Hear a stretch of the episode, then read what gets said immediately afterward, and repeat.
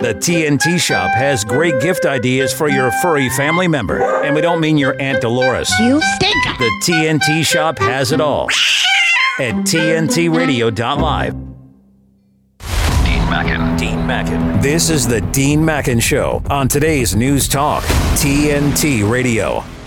And welcome to the program. Hope you're having a terrific day.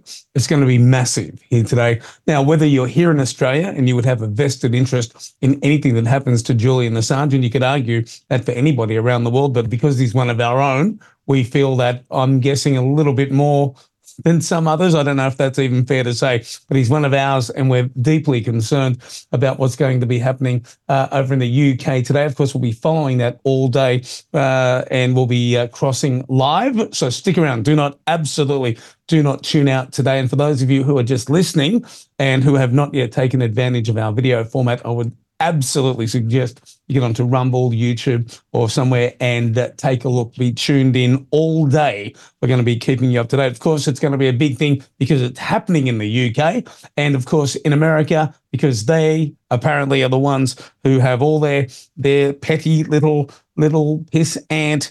Uh, you know, puppets in the woodwork, and they don't like the truth getting out there. This is all about you learning of the truth. Now you've already learned, too late, that ship has sailed but they want to set a precedent. They want to show how badly, of course, they will punish somebody who does that. And of course, uh, they just set uh, other precedents by locking others up for decades and uh, just absolutely ridiculous and disproportionate uh, kind of sentencing for what has been done. And some would argue, where it comes to Julian Assange, he has more than done his time, whether that be self imposed or where he currently finds himself locked up. But just that time that he spent in the Ecuadorian embassy, that was way more time than he ever should have served. And what did he do? He told the truth. Somehow you would think if you were new to this world, if you were a visiting alien, if you were a child who was growing up in this world, you would learn quickly that if you tell the truth, if you advocate for what's right, you'll be punished. Apparently, that's the lesson to be learned.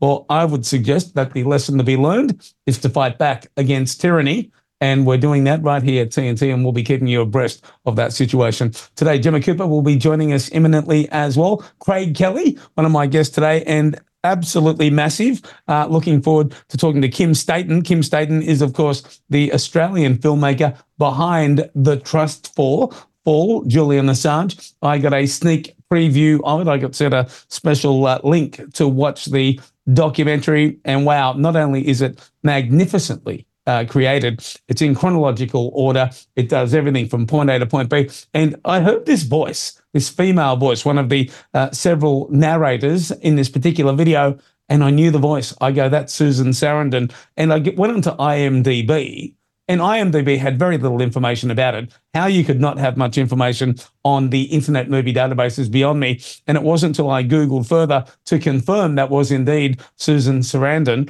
uh, an absolutely wonderful person and one of the few in Hollywood that is has the guts to speak out. Now, whether it be, you know, Mel Gibson, uh, you know, producing and you know, putting some money aside for a movie like The Sound of Freedom, or whether it be uh, Australian filmmaker Kym Staton, you know, going out of his way, really going out on a limb and putting himself at risk. I mean, they will come after people in as many ways as they possibly can for whatever reason. They can't find a reason. They'll typically find one to come after you if you uh, do the right thing, help somebody do the right thing, or of course, if you shed light on the truth and allow others to tell their truth, or as Tucker Carlson did. You know, he went over, he interviewed Vladimir Putin, the man who's been interviewed plenty of times before when apparently he was playing ball with the West. Now that he's doing what's right, for the Russian people, uh, he's got to combat the West. And of course, they don't want you to realize he's a very intelligent and uh, a very level headed individual who doesn't want war. It is us, it is the West. And when I say us, I don't mean us,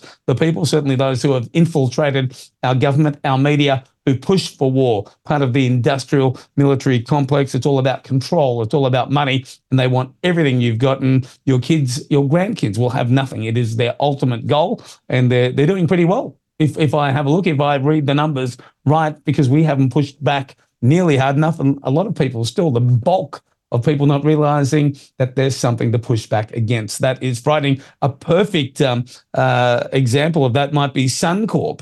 Now, there was Suncorp up for sale for a mere $5 billion. Wow. I mean, Australia would have spent that on masks, masks, something that didn't work, you didn't need. But uh, they don't have any money um, for a people's bank. And we've got a super fund, we've got a future fund that we could have used to buy Suncorp, right? And this is the best part. We could have made it a people's bank. We could have had like the Commonwealth Bank used to be, could have been our money, them advocating for us, you know, little, zero possible uh, fees. That would have been absolutely wonderful. Lower interest rates because these banks, they're all working together. They're all ultimately owned in part or in a fair bit of in part by overseas bigger banks and bigger financial interests and most of that money that they made and it was what, 35 billion last year by the way and they're all acting together that money going overseas but senator malcolm roberts has been advocating that that should have been a people's bank I 100% wholeheartedly concur. A man that really does has your best interest at heart and One Nation doing very well uh, up in Queensland. For those of you up in Queensland with your upcoming state election, I can't imagine you'd vote for anybody else because they're doing a terrific job. And it's not just me saying so. We've even got, you know, UAP National Director Craig Kelly advocating for, you know, an opposing party, if you will, even though we are ships sailing in the same direction and absolutely always advocating for people such as Senator Malcolm Roberts. When someone does a good job, when they do the right thing, he's the first one to put his hand up and give him a political high five. And um, yeah, so a big day, massive day as we cross to the to, to the courts of London. We'll be covering the Julian Assange uh, thing today. So stick around. It's going to be absolutely massive all day. Do not switch away. And I'll tell you a lot more about that as we go. Now, if you love a good documentary, you'll love our screenings and you'll get them uninterrupted. Now, it's uninterrupted cinema. It features some of the latest and most notable documentaries from the world's best filmmakers. All you have to do is check out TNT's website for more information. Weekends are better when you spend it with us here at today's News Talk TNT. Keeping the commitment 24 7. I've been in the car all day and I got to listen. Can't get enough of it. You guys are doing a great job. Today's News Talk Radio, TNT. And we cross to Gemma Cooper, a big day over there for you lot over in the UK. Well, I mean, it's a big day for press freedom, uh, freedom of speech, uh, you know, what is right, what is wrong, standing up for what you believe in. I mean, take your pick from any of those myriad of themes that's going to come out of this hearing, this Julian Assange hearing, to find out whether he can appeal against the extradition decision. I think it's from 7 p.m. your time tonight. Uh, we will be live uh, from the High, just around near the High Court, the Royal Courts of Justice in London. Uh, many, many members of the UK TNT team broadcasting live from London. Uh, it's a momentous day.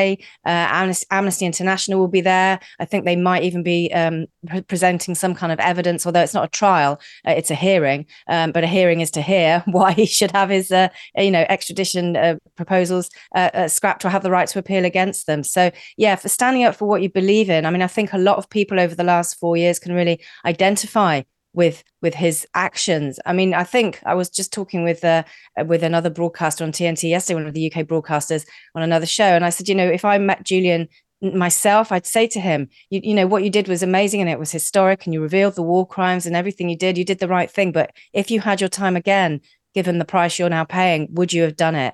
You know, because he's still a human being he is still a human being and he has paid an ultimately very high price. His mental health is at risk now. His lawyer has said uh, there are concerns for his health and safety, if his own personal health and safety to himself, if this hearing goes the way we don't want it to go.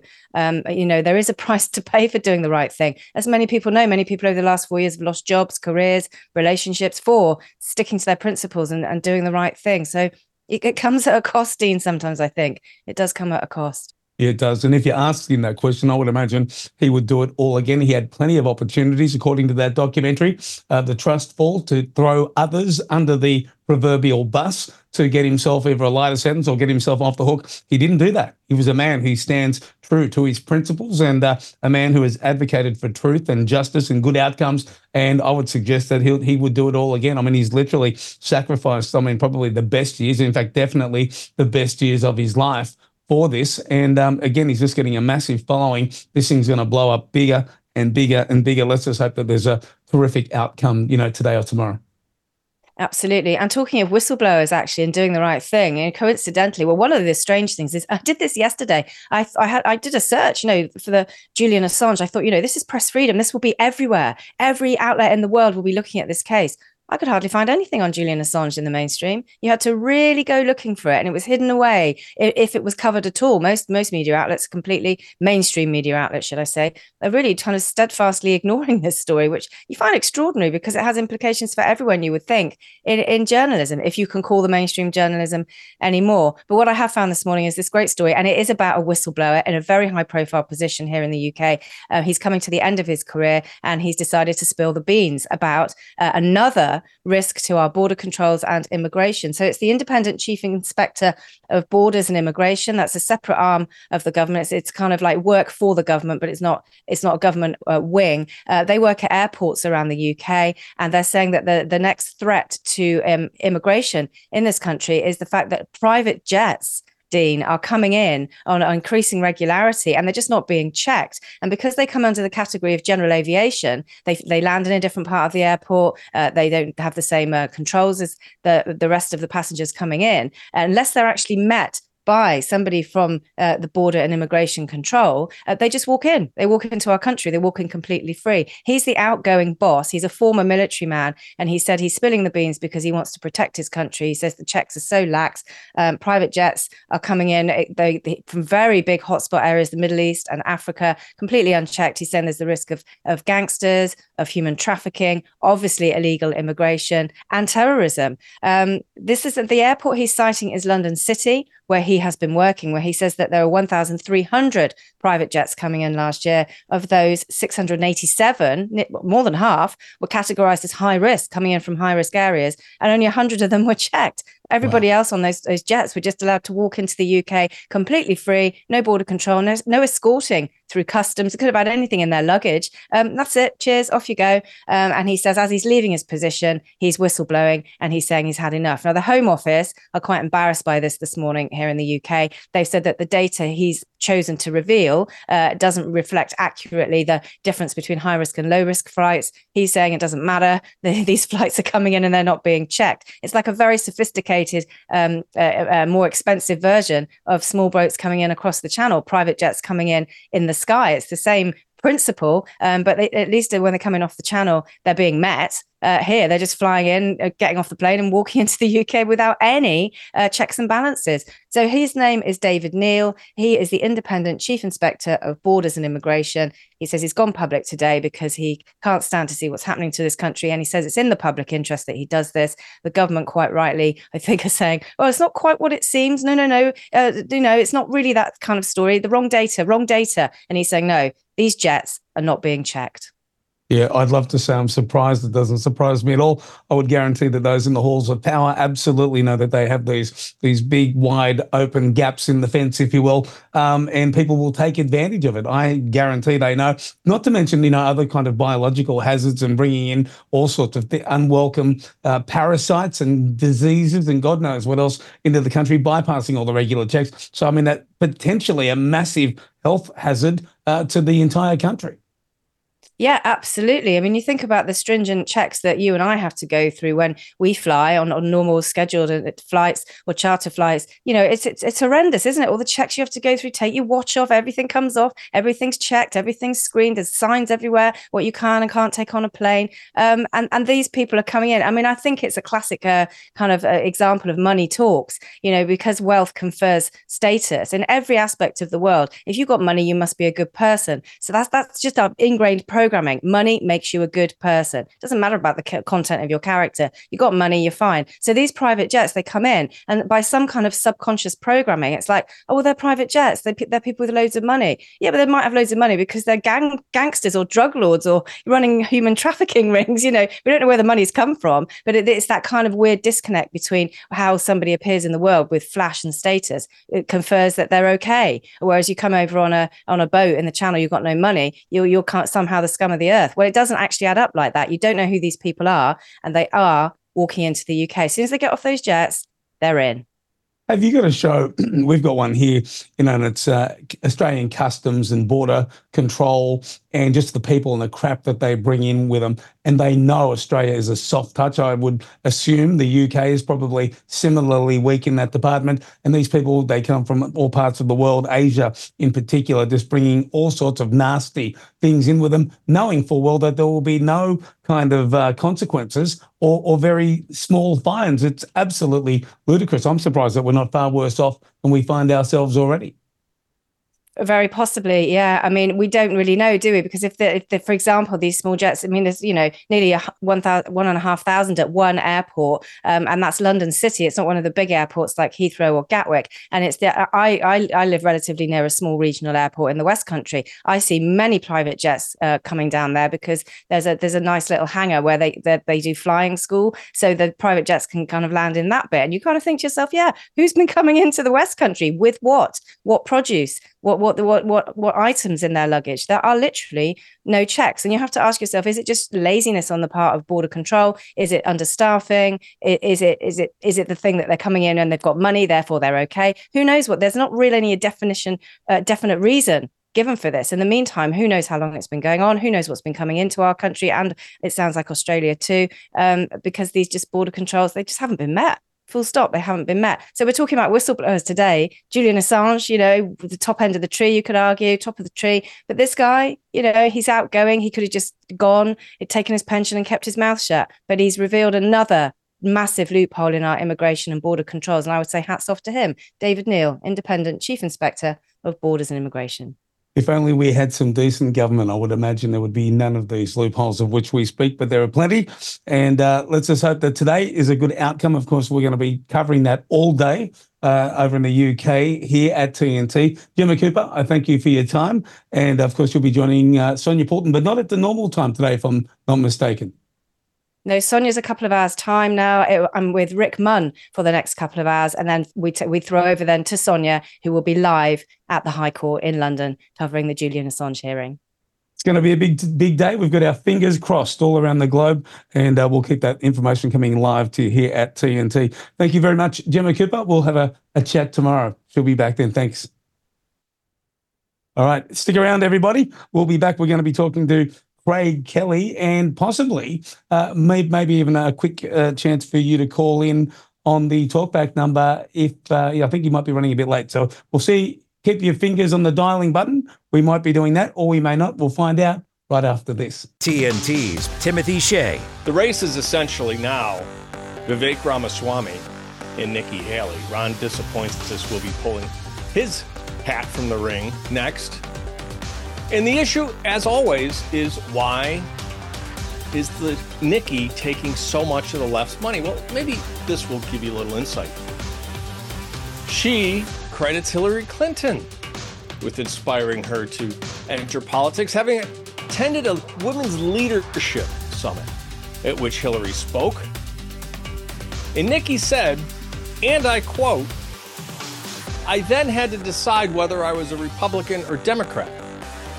See, Nikki has no core beliefs other than doing whatever her globalist masters, paymasters, want her to say. The Reckoning with Timothy Shea on today's News Talk, TNT.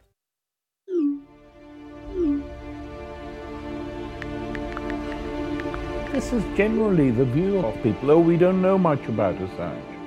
But you should know because whether you know it or not, he is fighting for you. For your courage and leadership and tenacity in journalism and publishing.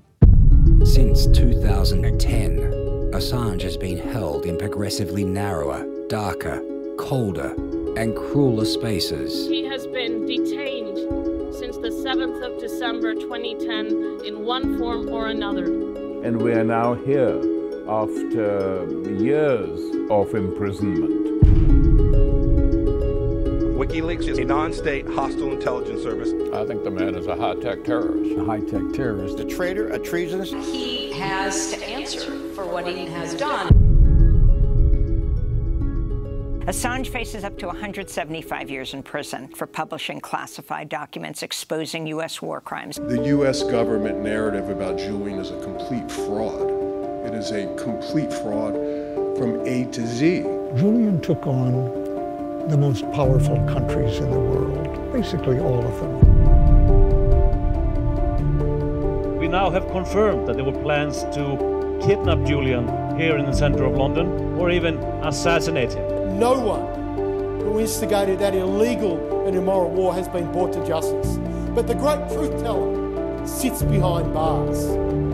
If wars can be started by lies, peace can be started by truth. Julian Assange is a hero. What if everything we thought we knew about somebody was a lie? Would we be willing to go on a new journey of understanding? This is a story of deception, lies, bravery, and a man who risked everything to bring the truth to light. Mr. Assange shows all the symptoms that are typical for a person that has been exposed to psychological torture over a prolonged period of time. He looked at me intensely and said, I hate to say this. He then hesitated, visibly troubled and searching for words. And then he finally said, Please, save my life. May future generations have the ability to speak without restraint.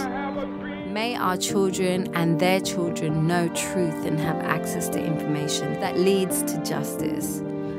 Wherever Julian goes, free speech goes with him. If there is a bird that is about to take flight, stretch her wings and rule the skies, may it be a peace dove and no longer a bald eagle. If you think Assange is a traitor, he's a rapist, he's a narcissist, he's a hacker. I don't blame you because you have been deceived. And if you think you've not been deceived, that's normal because otherwise it wouldn't be deception.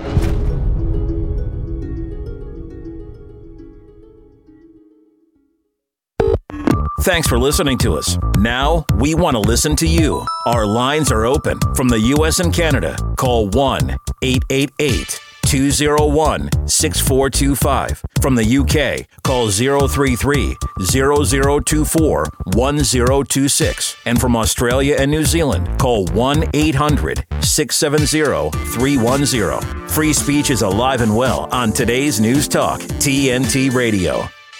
Uh, it certainly is. We'll be checking the line shortly. Give us a call, 1 800 670 310. That's the Australian one, and the other numbers you were just read. So there you go. Um, TNT is a independent global talk station uh, that does what the others only say that they do. TNT is a live radio and TV broadcaster that simply tells the truth 24 hours, seven days a week. Now, no one in the world pretty much does what we do. We're crisscrossing the globe, providing credible news and opinion all day and night. Now, in two and a half years, TNT has become a credible and exciting platform with brilliant staff and hosts. And it's a critical time. So we must continue to call out the misinformation and the propaganda from the mainstream media and their powerful sponsors. We're now appealing to our many friends and supporters around the world to go to the tntradio.live site to make a small donation, if you could do that, to TNT while we seek the right investors to continue the important mission that we have here. The other thing you can do as well is spread the word and get more people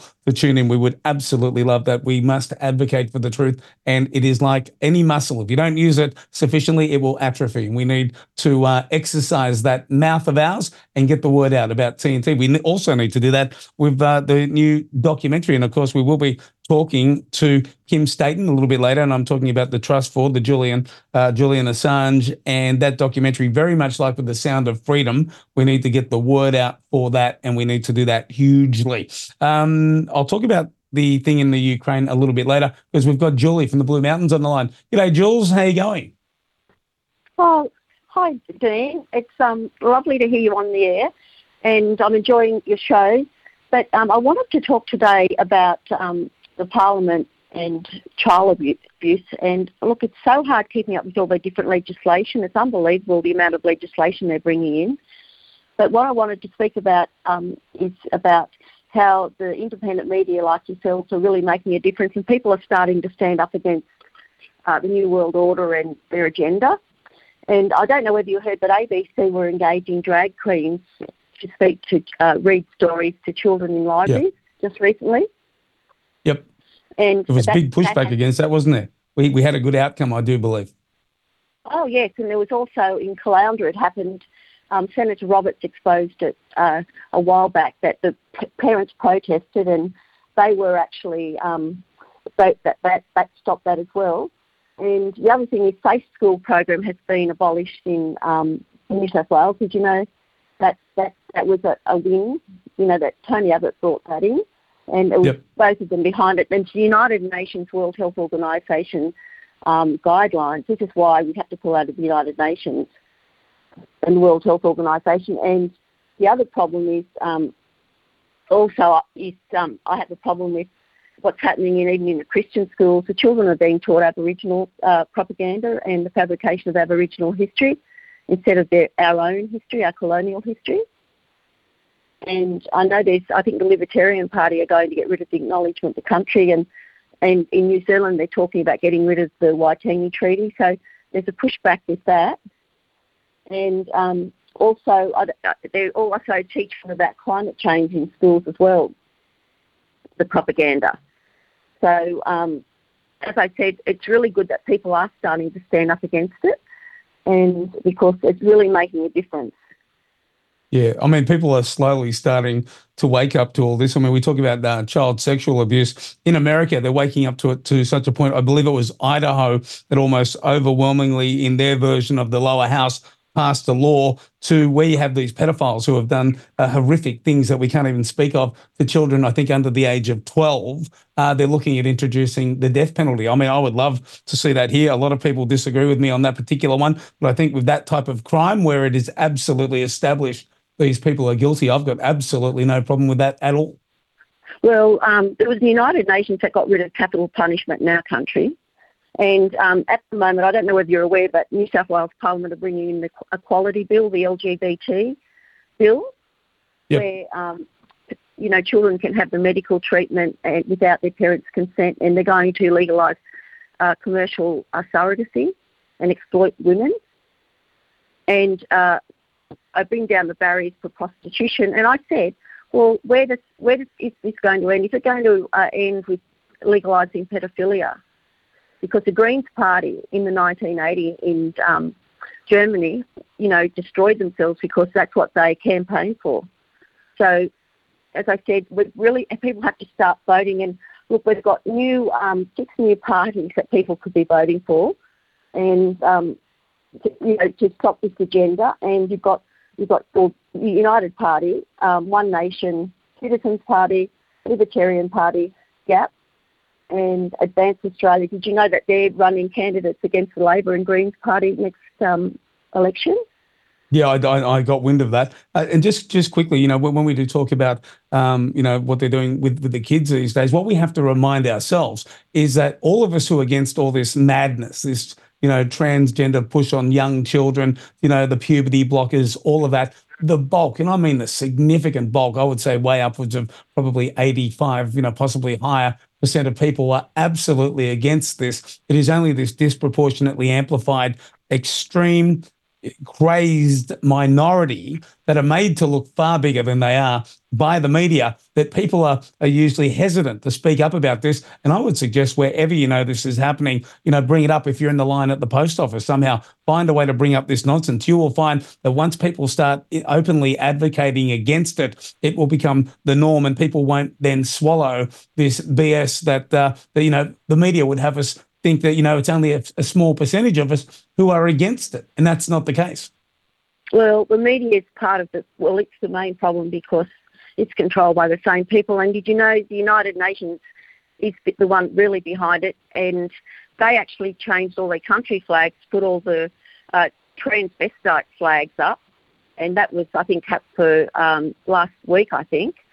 So we've got to, we have to pull out of the United Nations and um, go go back to our constitution because the United Nations are the trouble with everything. And they were the United Nations Human Rights Commission was the one that actually bullied our state governments into uh, decriminalising sodomy acts in the 1980s because our state governments didn't want to do it, and they used the International Covenant of Civil uh, Political Rights that these people had the right to do it in private, but And so that's why they then had to turn around the state governments and, and the federal government actually legislated to make the state government's laws inconsistent. That's under Section 109 of the Constitution.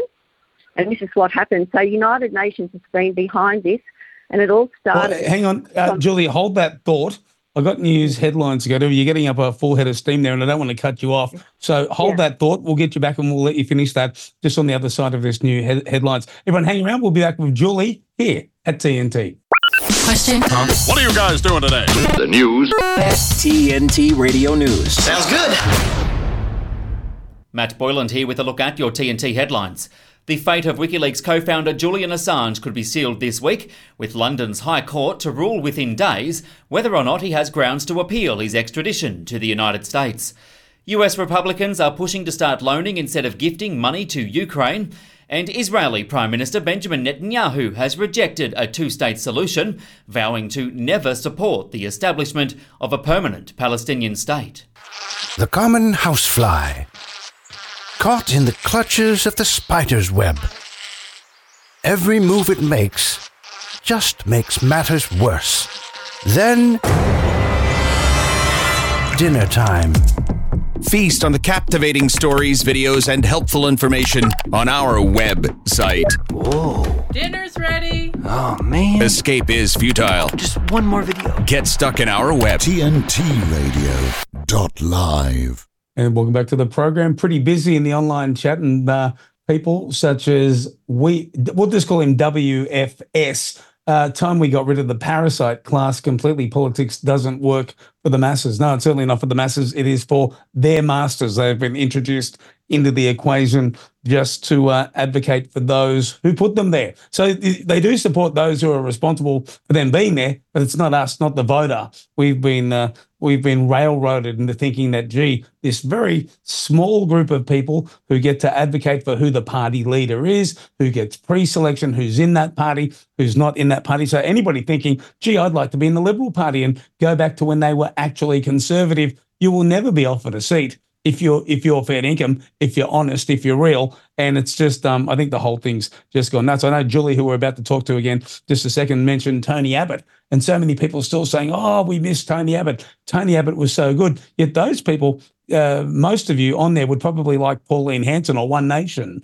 Uh, and their policies far better than anything for which uh, Tony Abbott ever advocated. And don't forget, he was the guy he was the guy behind the scenes working tirelessly to have Pauline Hanson jailed on those trumped up charges. So there you go. I mean, remember that when you think about or talk about and uh, advocate for Tony Abbott. Julie, uh, please uh, continue.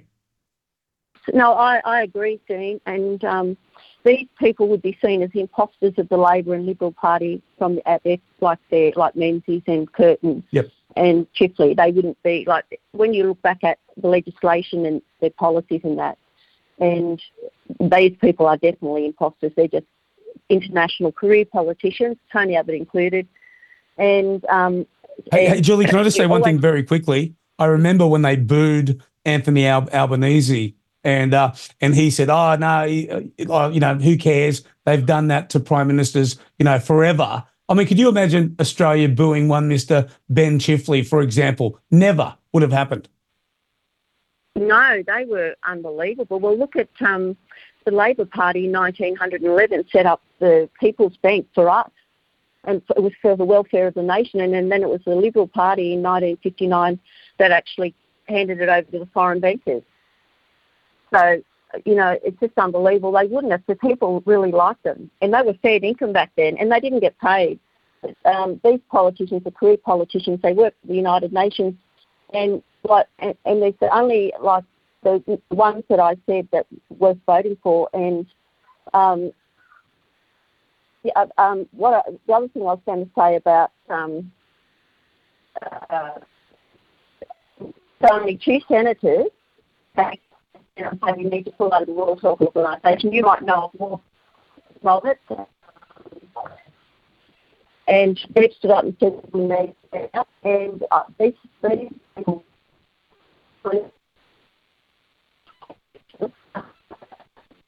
yeah, Julie, it's really hard.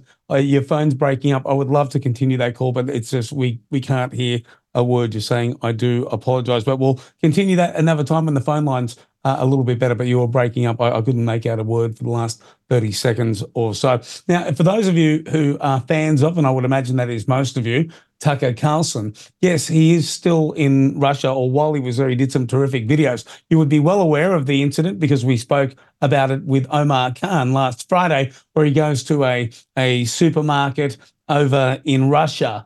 And we're led to believe that, you know, they're, they're all living in poverty, that the shelves are empty. How could they how could they go on without the help of the West? And not only is it terrific, not only have they got all the best fresh food and vegetables. Um, when they got to the checkout and they estimated it would be $400, it was about $104. It was almost a third to a quarter of what they expected to pay, what they're used to paying over in America. And Tucker Carlson said, you know, you will be radicalized if you overgo there. And he admitted he was radicalized against his own government after seeing that we, we are being bamboozled, we are being rorted and ripped off. All their mates are pulling all the strings, running the show at the highest level at the supermarkets and whatnot. But it got a lot better. Do you remember uh, after after the sanctions were introduced a couple of years ago? There was, you know, you got the IKEAs and the McDonald's and the Starbucks coffees over in uh, Russia well, they've been taken over. They've simply had name changes. A lot of these businesses. Starbucks is now Stars, and uh, McDonald's is this thing with this weird looking kind of Emish logo. And uh, they went to Macca's and they had a feed. Not only was it cheaper than he would have paid over in America, the food was as good or better. They had some cake. They loved it. And they had a bit of a joke at Starbucks' expense saying, well, why would we go and compare Starbucks with the new stars when it was barely worth uh, going to Starbucks in the first place. And I do believe that he suggested the coffee there tasted, I think, was like urine. I, I believe may have been what he was alluding to or said. But uh, yeah, apparently there is a video. They did go because they wanted to do uh, a thing saying couldn't possibly be any worse than Starbucks. Let's go to the Russian one. But yeah, the Russians are doing really well. And just quickly, there's you know you go to a subway station. You go to the subway station here. You got people laying down, sleeping. You know, peeing and you know feces. Literally, you know the walls are all covered by you know, tags, graffiti, if you will. You then Tucker Carlson went down to a subterranean train station, a subway over in Russia, and it looked like a world class art museum. I mean, I've never seen anything like it. Those people are doing really, really well. They've got a government that advocates for their own people. We've been taken over by a bunch of treacherous puppets who would literally sell out their own mother for a dollar and certainly won't have any problem selling you out for, for a million or so, or one of those brown paper bag global jobs that they all get after afterwards. It is absolutely horrific what is going on here in the world. And I just don't know how much longer we're going to put up with it. I mean, aren't you fed up? You should be fed up. But um, our problem is we've got all these friends, all these people we communicate with who vote for, and let's face it, it would be 80% of them, uh, numbers would suggest, or you know 75 who still vote Labor, still vote Liberal. And if we're not having that conversation with them and saying to them, hey, look, you know, okay, I, I respect your right to vote for who you like, but let's have a common sense conversation. Let's compare today with 40 years ago. These two parties have been in power here in Australia, and it's the same in the UK. It's the same over in America, wherever you happen to be, um, who have together, I mean, and just say, look at where we were, look at where we are. They've done that together in lockstep. And one group, you know, does something a little bit less invasive than the other. And when the, the let's say Labor introduces some bad policy, you got the Liberal here advocating against it. But when they get into power, how much of it do they roll back? What do they change? Literally nothing. We are being sucked in to this puppet show, this charade and you need to start dropping friends. I mean, I literally think the only way to do it is have people say, look, you know, if you're going to keep making decisions that are going to affect me and my offspring, for generations and ruin this country. How can I be friends with someone like you who won't listen to me, who won't go and do their, their due diligence and advocate for their own nation? Drop people when they start feeling like they are the outsiders, when they start uh, being shunned by those around them. I think at that point they may wake up and figure out what's going on here. So, I mean, that's that's my advice: is you know just have a conversation with a bunch of friends and uh, yeah, maybe they'll wake up. We'll find out. We're going to go to a break. We'll be back right after this here at TNT. De-weaponizing weather with reality and perspective. Yesterday, I was talking about how the phony climate war has indirectly led to the situation we have going on in the Ukraine, where we are putting billions and billions of dollars into supporting the Ukraine, while our energy policies have left it so that the Russians can actually have enough money in their coffers to fight the war. It's a double whammy. And then there is the border, climate migrants. Cut me a break. You think those climate migrants are yearning for the sub zero cold that they face when they come here? There's no climate crisis in the area that these migrants are coming from, as the warming that has occurred is mostly in areas far away from this. They're growing more food than ever, but leave it to the phony climate war pushers to use any excuses to push this narrative. It's Cloward Piven with the phony climate war used as an ally. This is TNT climate and weather watchdog meteorologist Joe Bastardi asking you to enjoy the weather. It's the only weather you've got. My baby's back from the West Coast. Here are those pictures that you asked for for your school project? First day of school, cute as a button. so long ago. Oh, here's Grandma Florence after that flood wiped out the whole neighborhood. Sometimes I just cannot believe all the storms we've gone through here. I can only hope that we'll be able to leave this house to you one day, baby. You're our legacy. Planning for these disasters will make sure we're safe, and is the best way to protect that legacy. Ah, those beans smell heavenly. Mm-hmm. Give Mom a little credit. You know what? We should make an emergency communication plan. That way we're ready this year. Oh, thank Great you. idea. At my dorm, we have emergency kits for earthquakes and wildfires, but I'm sure there's something more local I can send you with the link. Okay. Smart. I'm coming to share with you guys. Protect your legacy. Plan for natural disasters today. Visit ready.gov forward slash plan. Dean Mackin on today's News Talk, TNT Radio. Welcome back to the program. Last December, Julian Assange's two day public hearing was announced for today and tomorrow in the UK High Court to determine whether Julian will have permission to appeal or whether he'll be extradited to the United States. Now, TNT is going to be at the Royal Courts of Justice today and tomorrow covering this event. So make sure you stay tuned throughout the day here at TNT. And that could not possibly be a more timely introduction to my next guest, Kym Staton, an absolute legend. And I'll tell you why, not just an Australian filmmaker, poet, singer, and songwriter, director of the brand new documentary, The Trust Fall, Julian Assange. It is absolutely phenomenal. I watched it. It's in obviously in support of WikiLeaks and Julian Assange. But if you don't understand any of it, and you, you know, you know you like Julian Assange, you kind of get that he's done the right thing, but you don't know how much he's gone through. You don't know how much BS has gone on behind the scenes when it comes to those who are advocating for him to be locked up and who have absolutely brought misery to his life because he's just tried to do the right thing. You need to watch this documentary. You need to understand it so you can explain it to other people. And the other thing I really want you to do um, is spread the word the same way that you did for the Mel Gibson produced Sound of Freedom with Jim Caviezel. You need to do that more so with this particular uh, thing. You can go watch it at Event Cinemas, and it's been made by Kym Staton. And we've got Kym with us today. Kym, absolute legend. You are a hero, and I applaud you. The movie is absolutely wonderful. Oh, thanks very much, Dean. Well, look, I'm not the hero. The hero is Julian Assange. He's the one that inspired all of this, the film, and every other kind of activism and art that you see coming out of this, because people are just so inspired and passionate about his self sacrifice, his bravery, and his courage. Mate, at what point did you, in um, like you know, along the line, you know, you've obviously become aware of Julian Assange, but I mean, to be involved at this level, how did you fall into that, or did you just feel? I'm guessing you just felt compelled, and because you could, you did.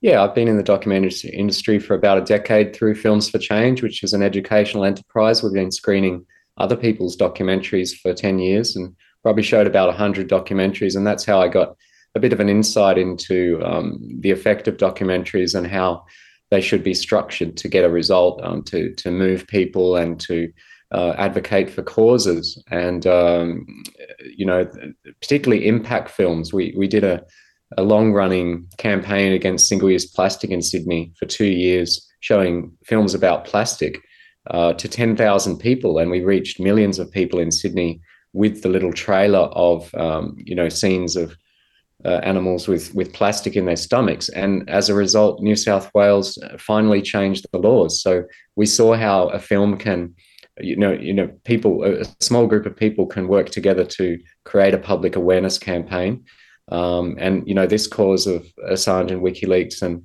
um, that story was uh, really interesting to me. Uh, about five years ago, I started looking deeper into it and and um, decided to make a film about it. I, um, I started watching the film and I'm listening to the to the narration. I'm going, this is wonderful. And there's one guy, then there's another guy. Then I hear this woman's voice. And I'm like, I know that voice. So there's Susan Sarandon. And I, I thought, wow, isn't she a terrific woman? An absolutely wonderful woman. I've been aware of her for a long time. So few of the Hollywood crowd prepared to take the stance that she has taken. And what a major windfall that is to have her as part of the documentary. Yeah, well, it's it's testament to the achievements of Julian and WikiLeaks is that there are these well-known musicians and actors and and you know not to mention um, leaders of countries and in many countries.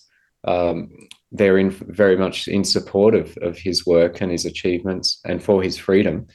Um, and then the the caliber of uh, speakers and thinkers and authors that uh, are speaking out for Julian is also incredibly high. It's, so we're we're really sport for choice in regards to the interviewees, and then with the narrators, we had a wish list of about twenty five celebrities that have publicly spoken out for him, and it was just a matter of reaching them. It wasn't easy, but when we did get in contact with them, they tended to be very happy to uh, donate their time and and be involved. Now, I've got to ask, where are you? Are you currently in Australia or are you in the UK?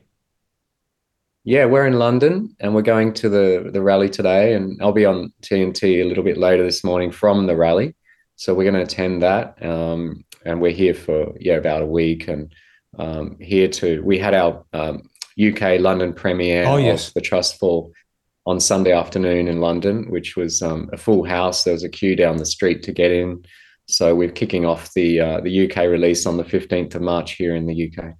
And of course, this documentary, I would suggest it is part one of a possibly a two-parter because I'd love to think that this thing is going to end imminently. I, su- I would suggest this story is going to be an ongoing one, and your job to raise the awareness for this particular champion of truth um, has been uh, just a wonderful uh, uh, effort. But again, it's something I would suggest you're probably going to be doing a, a part two of at some point. Oh, it was hard work enough to do the first one. You want me to make another one? Mate, well, after watching the first one, I, I would ad- advocate that you that you do, and of, of course, mate, um, the change that you've made, you know, starting, you know, with the plastic thing. I mean, it must make you feel pretty darn good to know that you've affected real change, and you know, whether it be people or creatures, whatever, moving forward, that you've actually made a change in the world and one that was long overdue. Yeah, well, I, I just feel that um, we should all use whatever talents we have. Um, I just happen to have a variety of, of, of skills with, um, with you know the film industry and creativity and music and, and words and poetry and stuff. So, um, and and you know events and networking and all of that stuff because I've been on entrepreneur for 25 years, and so you just basically pick up all these skills. And so, uh, you know, with the help of my partner Natalia, our co-producer, who's um, you know was terrific with brainstorming any kind of problems that we have. She has a really level head, and she's also very creative. And the two of us just were able to solve any problems that we encountered. Um, but we had a lot of help from other people as well, notably uh, Juan Passarelli, the filmmaker, who's basically a walking encyclopedia of WikiLeaks. He's he's a photographer and and has the most footage of WikiLeaks, and you'll see him there today with his camera. And uh, he, I, I, think TNT is showing his film, "The War on Journalism," this Saturday, or it might have been, yeah, either this Saturday or last Saturday. I didn't get the date, but. Uh, that's an excellent film on the topic, uh, you know, revealing the, the, the decline of press freedom um, and how it relates to Julian Assange so yeah, you know, we we're just it was it was very challenging to make this film. I mean, it really stretched my limits, um, and uh, it was just a huge a huge laborious task. I, I, worked for nearly three years with one week off, um, but to have it out out in cinemas and see the cinemas um, taking it up. Um, we've got over 100 cinemas in Australia, UK, uh, New Zealand, sorry, already showing it. Uh, Event Cinemas in Australia is that's the biggest cinema chain there. Is going to show it from the sixth of March, um, and you know to to to so, go to some of the screenings and see full houses and people re- responding and people crying um, to this tragic story and the shocking footage. Uh, it's very fulfilling after all that work to to make it happen and not not knowing if we're going to make something that really works and will it have an impact and and to sort of see that it does it is sort of working and having an impact and getting people talking and and feeling like they want to do something then you know that that's very fulfilling I think going back to the London premiere on Sunday, seeing those crowds, as you said, around the corner, all those people uh, emotionally involved in it as well. Uh, aside from the, you know, just the feeling of immense pride that you must have had for, what you did, what's the vibe on the street? There are people um, really hopeful. Are they expecting a great outcome today? What's the vibe over in the UK at the moment? Well, it's very tense. There's a lot of passion. I think we're going to see an unprecedented level of passion on the street today. I think there's going to be thousands of people there. Um, people have just they've just had it up to up to their neck with this this complete garbage and this mistreatment of uh, someone that should be given a Nobel Prize and probably should be the leader of of a country. I mean, he should be Australia's next prime minister. It's um, the whole way that he's treated and portrayed is, is a, a false narrative. It's smear and it's defamation, and uh, and there's no legal basis for what they are doing to him. Um, and he's literally being tortured um, in solitary confinement for years. This is this is torture, and so this is what gets me is that uh, this is why we we made the film is because people need to be able to sit down for a couple of hours, wrap their heads around it, and fully understand what this is all about and what's going on and what, what they're doing to Julian. Um, it's a slow mo- motion execution behind a prison door is what they're doing. And, and, you know, we, we, we would like to say to, you know, I'd like to say to the UK government, Australia, America, we know what you're doing. And hundreds of people every day are finding out. So, you know, your time is limited. Um, do the right thing, free, free Assange and, uh, and then try to make amends for all the dirty deeds you guys have been up to. After having to, uh, and you did have to follow him down this rabbit hole, you know, over the more than a decade of just trauma that he's had to face because of him speaking the truth, of advocating, you know, for people knowing what's really going on and how the world really works. It must have been pretty eye opening for you just to see how the world works, you know, at the political level and just how low these people will go. Yeah, look, I, I came into this. I, am not really someone that's into politics. I, I, I, like music and art and going surfing and you know nature and so you know to read politics and to sort of uh, digest all of that was was was a difficult task for me. Um, but sitting down with people like John Pilger and Daniel Ellsberg and Tariq Ali, Kristinn Hrafnsson, Stella Assange, I learned so much. It was um, you know 25 hours of sitting in front of these really articulate knowledgeable people and then of course going trawling through many hours of Assange interviews looking for particular statements that we felt would work in the film so it was a big learning curve i learned so much um, you know particularly on this issue about how he's been treated and, and the politics around it um, and and and also the the flawed judicial system here in the UK and how how bent it is. Yeah, I, I, think people really need to go and see this video just to understand what a true champion fellow he is. Things that I was unaware of. I mean, he was given opportunities to throw others under the bus, and he didn't. He's that guy. He's that staunch guy, the guy that stands by and keeps his sources secret, and just advocating for that in himself made me see him already in someone who I already admired immensely, but just took it up another whole nother notch.